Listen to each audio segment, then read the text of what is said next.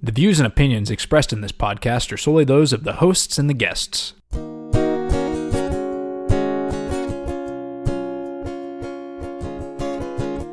Hello, and welcome to episode 41 of Two Millennials One Podcast. I'm your host, Ethan Gable, and for the second time in a month, I am joined by Sean Mites. back again Glad to be here. with another hard hitting podcast. And we're talking third parties because you know what tomorrow is? An election. Election day. Get out and exercise your right to vote.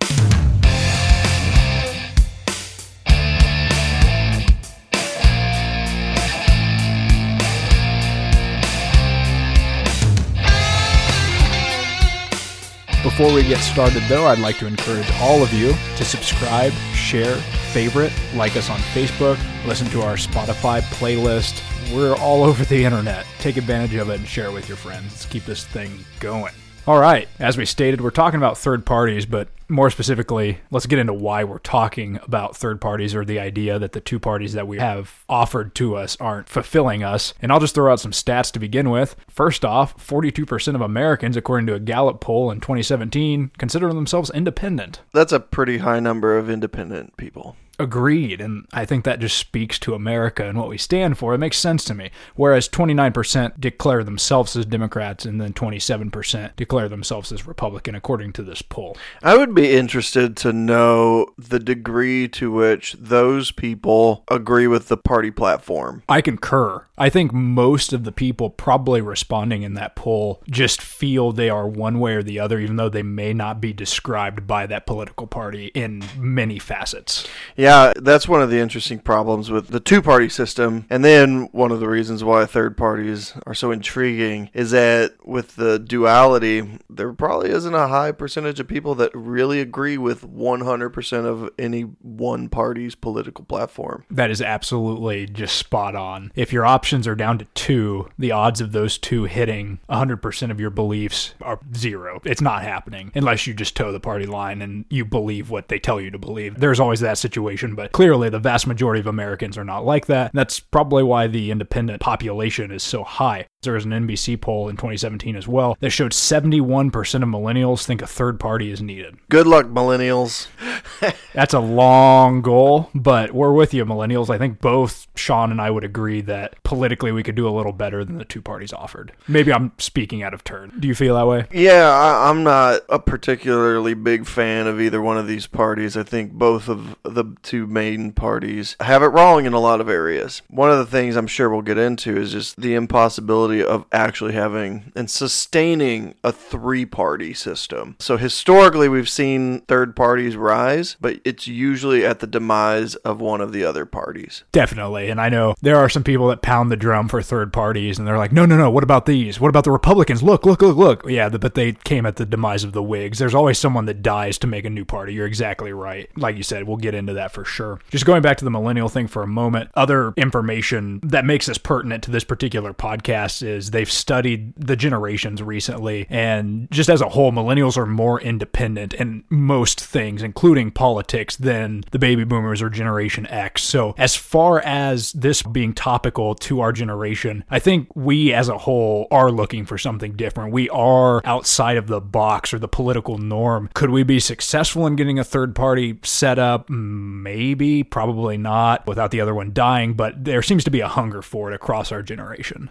Shall we discuss some third parties in the past and talk about their success rate? Yeah, we could definitely do that. You've got different levels of government, and at the different levels of government, you would have different potentials for success. For the presidency, the most successful, legitimate third party, not like the Whigs had imploded and the Republicans rise. That was 1860, Abraham Lincoln as the third party Republican. But second place, the Bull Moose Party, and Roosevelt when he ran as a third party. He got himself second place, which was definitely unheard of. The one time where a third party has come anywhere close to winning that big of an office. You do get independents sometimes. I'm not sure that counts as a third party, though, so much as just a non party, because you could have an independent that is a socialist. Democratic socialist, that is what Bernie Sanders is. You can have independents that just don't fit a mold. Modern day, like current parties, like on the ballot that we'll see tomorrow, we'll see Green Party candidates. They're the environmentally friendly. They really want to focus America's attention onto the environment. They're pretty far left if you are looking at the spectrum. Also, they're quite anti capitalist. Recently, Jill Stein, she was the nominee in the last election and the one before that for the Green Party. And they are typically viewed as siphoning votes from the Democrats. So Democrats aren't big fans of the Green Party, but that is a legitimate party on the ballot tomorrow. Yeah, we'll see some of those. And libertarians, I notice your uh, t shirt there. Yes, I am currently wearing a Gary Johnson t shirt. He is a libertarian, and Republicans usually don't like libertarians because they seem to siphon votes off of that side. Yeah, the libertarian is an interesting group. Socially, pretty liberal. And then fiscally, in terms of the way that government spends money, they're pretty conservative. And so you get a cross diagonal left to right swing there that is the Libertarian Party.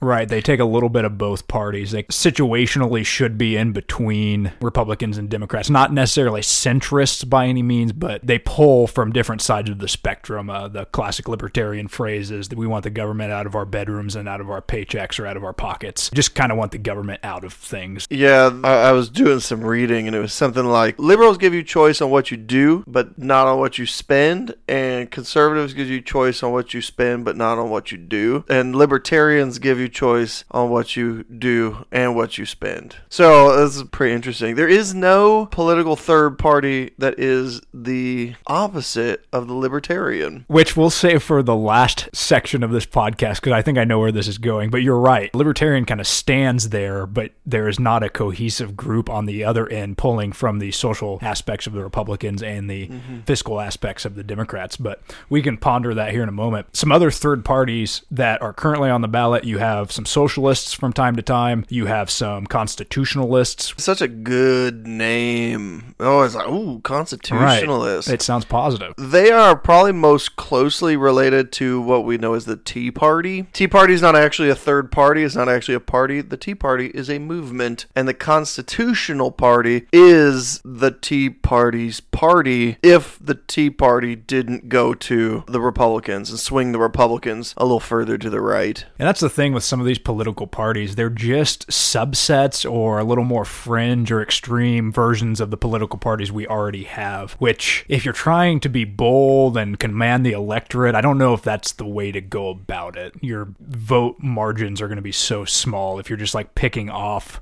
a current like oh i'm going to get this small group of republicans to vote for me that doesn't seem to be the way to go if you're going to implement some third party strategy but that's currently our options as far as things that you'll see on the ballot tomorrow historically there have been some neat ones and i, I just feel like i need to share this because i don't think most people know this there's a slew of political parties in the 1800s that would recruit former presidents to run for them and these are just so cool like the free soil party convinced mm-hmm. martin van buren to come run for them the know nothing party which is interesting interesting on its own. Yeah. Convinced Millard Fillmore, of all people, to come run for him. My and man. then, like you said, Teddy Roosevelt, he had a good run in the Progressive Party or the Bull Moose Party. And like you said, he came in second. That was the best performance of a third party.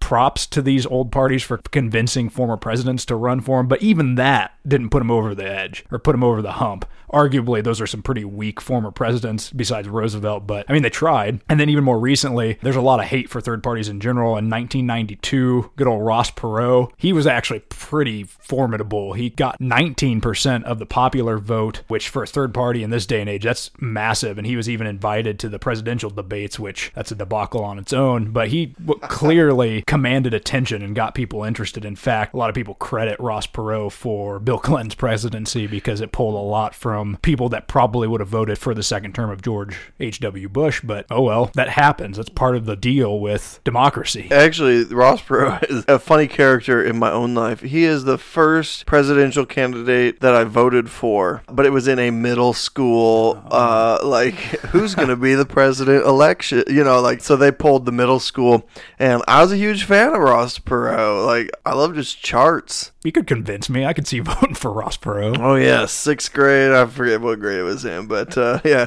sixth grade. Ross Perot had my vote. Couldn't vote though. But hey, I'm sure he'd be honored to hear that. Yeah. Also, kind of in that same scenario in the year 2000, another similar human as Ross Perot, this guy named Ralph Nader, who uh, yes. Lots of charts, lots of like, I'm going to sue automobile makers and put seatbelts in cars, like that kind of dude. Mm-hmm. Uh, he's largely credited for George W. Bush being president because his candidacy pulled a few votes or a lot of votes away from Al Gore in that presidential election. So it's not that third parties aren't meaningful. They have shaped our current political structure quite significantly. Yeah, they're not winning these races, but they can tilt the balance. Following the 2016 election, this is an error in logic, but a lot of people were slamming on Jill Stein and uh, Gary Johnson for Trump's presidency. If you start digging into that, you see that's false. He would have won no matter what. That aside, yeah. third parties have an impact. I mean, Gary Johnson, he got 3% of the vote in 2016, which again, recently, that's a huge deal. Yeah, and that's really the goal of the third parties. They know they're not going to get elected. I mean, obviously they're trying and they're trying their best, but really one of the main purposes of the third party is to shift political ideology of the parties in different directions. So we saw that, for example, with the Tea Party and that movement. You saw Republicans in office, they were feeling the force of this Tea Party movement and they shifted their views as a result of that because they want to stay in office. And so, in order to do that, you have to be able to still appeal to your base. And the base under the Tea Party shifted further to the right. And you saw the backlash on things like health care and things like that. And Trump is not a third party candidate, but the interesting thing about immigration over the last 20, 30 years is that the party ideology on immigration has shifted and actually reversed itself. Reagan was granting amnesty. All the way up to Bush was granting amnesty. Yeah. Like they had year after year after year of Republicans allowing these undocumented immigrants essentially become citizens. Yeah, mm-hmm. that was a Republican mantra until you're right, the Tea Party came in and mm-hmm. they're like, we need this wall, protect the country, these invaders are coming. Yeah, that has definitely shifted. You're exactly yeah. right. And Bill Clinton was increasing border security and building fences and doing some stuff to try and beef up the wall. So you see these shifts. And I think you know the part of the problem with the independent is not the problem with the independent, but part of the reason for so many people being independent. If your views lined up at one point, that doesn't mean that 10, 20, 30 years down the road, your views are still going to be aligned with them, unless you just like, oh yeah, that's right now too, and you just sheepishly follow along with whatever they're saying to do, just because they're Republicans or they are Democrats, and I think that's the power of the third party is to say we're not this thing that the behemoth has become, and we are this other thing, and try to shift the policy, try to shift the ideas to some other direction you brought up an interesting point of these factions or these third parties, how they shift the window of acceptability within a certain political party. Uh, right now, you see the converse of that, where the right and the Tea Party pulled the Republicans so far to the right. Well, now you have the same thing happening on the left mm-hmm. with these democratic socialists. And I'm not talking socialist socialist, I'm talking like Bernie Sanders and Alexandria Cortez. She won, and she's blatantly democratic socialist. And these liberals are no longer trying to be that centrist I'm going to try to win these Republicans. They're just going for it. They're like, let's do all these social policies and let's fly our liberal flag and just do this stuff. And for the most part, they're finding success in certain areas of the country. So now you're going to start seeing the Democrats slip over further left. And that's what's terrifying is now you have two very polarized sides, but that's a story for a different day. Yeah, there's a lot of reasons why we're seeing that polarization, but as long as it's working, people are going to keep doing it. I mean, to tie it back to third parties, I don't see a viable third party that exists at this moment that could rise up and take one of the two down. And I don't know that either party is necessarily on the verge of collapse. The parties are shifting, like Trump has shifted, but even some of his trade policies have shifted. And so the parties, maybe they're just a little more fluid and will adapt to the changing political landscape where they won't have the implosion of the past and they'll be able to sustain themselves. I mean, that's a decent point. That has happened before. If you look at Republicans and Democrats in the early 19 and mid 1900s, they flip flopped, you know, or even in the 1800s. Like my grandparents' version of a Democrat is a hardcore Republican right now, and vice versa. The parties have legitimately flipped on a lot of issues. And like you described now, that's still happening in this current day and age. They are fluid. It's electability. It's what can we do to stay in power. Yeah.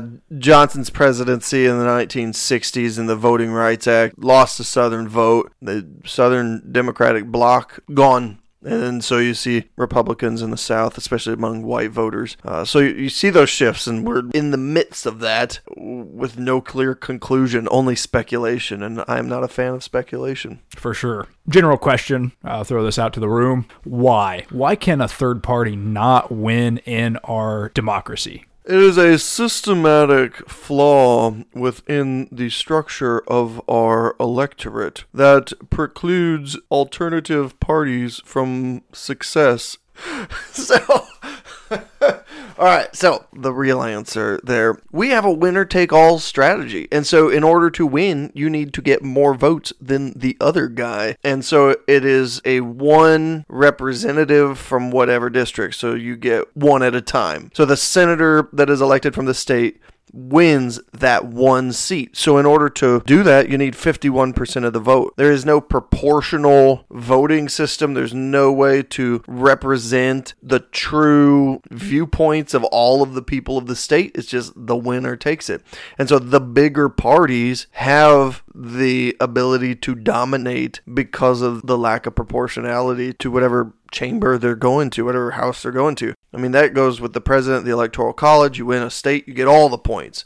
Even if it's 51% of a state, still get all those points from that state. So a third party, they can't muster enough vote to get over that hump of the bigger two parties. They've got a lock on the system. Absolutely. And in fact, this is such an apparent thing that there's a law in the political science realm, but Duverger's law is that if you have a first past the post or a winner take all system in your political structure, there will be two parties. It will devolve into a two party system, and there's really nothing you can do about that. It has to be two. And it's to the point where the two that currently have power, and this drives me bonkers as someone that would like to see a third party, they actively work against third parties. They work to suppress them recently, Gary Johnson in 2016, there were times he was polling at 10 or so percent nationally. He applied to be in the presidential debates and they said no, because you have to have 15%. Well, guess who controls the presidential debates? It's the Republicans and the Democrats, mm-hmm. and they don't want a third party in there. They don't want to take the vote share away and hurt their own chances because the Libertarian or the Green or whoever, they're going to pull from somebody or both. There's no way in the current political structure you are stuck with Republicans or Democrats until one of them dies and you get a new one. And even then, that new party is not going to have any incentive to change the system because they benefit. They benefit off the structure of the system. It's easier to do if it's just two horses in the race than if it were three or four or five. They would lose their share of the power. So the only way to change something like this would be to fundamentally change the system and the structure of our representation. The House of Representatives is population based, but it's population based based on the whole state divided up into sections and those those districts, those sections are also winner take all. So every level of our government functions in this winner take all system. It would take constitutional amendment to change the structure of our system, you would have to, I guess, in the proportional sense, you'd have to change where you'd have multiple seats available for each district and proportional to the whole of the district. Who is going to listen to this? Someone that cares about expanding our political options. So many ideas so that you know if you have half of your population is one party and then you have a quarter that are two other parties you would have enough seats available to share that third party. So then it's like oh no this other party they get a seat out of the four. So two seats go to the 50% one seat goes to each of the quarter percents of the vote so that you could have a sustainable system of third parties and get a more diverse group of people to do the governing for us. To do the representation of the people which sounds perfect. Yeah, what? But, you want to represent people based on their own views? Like, no, offer better candidates. Oh, Lord. But I mean, you're exactly right. You hit the nail on the head. The two parties in power, they don't want this. I mean, I think about the Electoral College all the time. That is a terrible system. Sorry, founders. That does not work in this day and age. that is the worst display of democracy I've seen probably Backfire. in my lifetime. Yeah. yeah. And I, I asked Democrats, I'm like, hey, you guys have now lost two presidential elections in the last 20 years because of the Electoral College. You've won the popular vote. Do you have any plans if you are to take power to change it? They all say no, which is insane. But they are afraid that if they lose that, they like this system. Yeah, it's cost them twice, but maybe it won't the next time, you know? It can keep all of these other unknowns out. I'll take the gamble. I may lose the popular vote but win the election. I'll take that gamble. You would need a revolution, either through ideas or bloodshed, in order to change the system. We're, we're trapped under this, unfortunately. Yeah, there's no foreseeable path to changing the Electoral College, the two party system. It just won't happen. I will give Trump credit. He explained his victory. You know, it didn't matter that he lost the popular vote.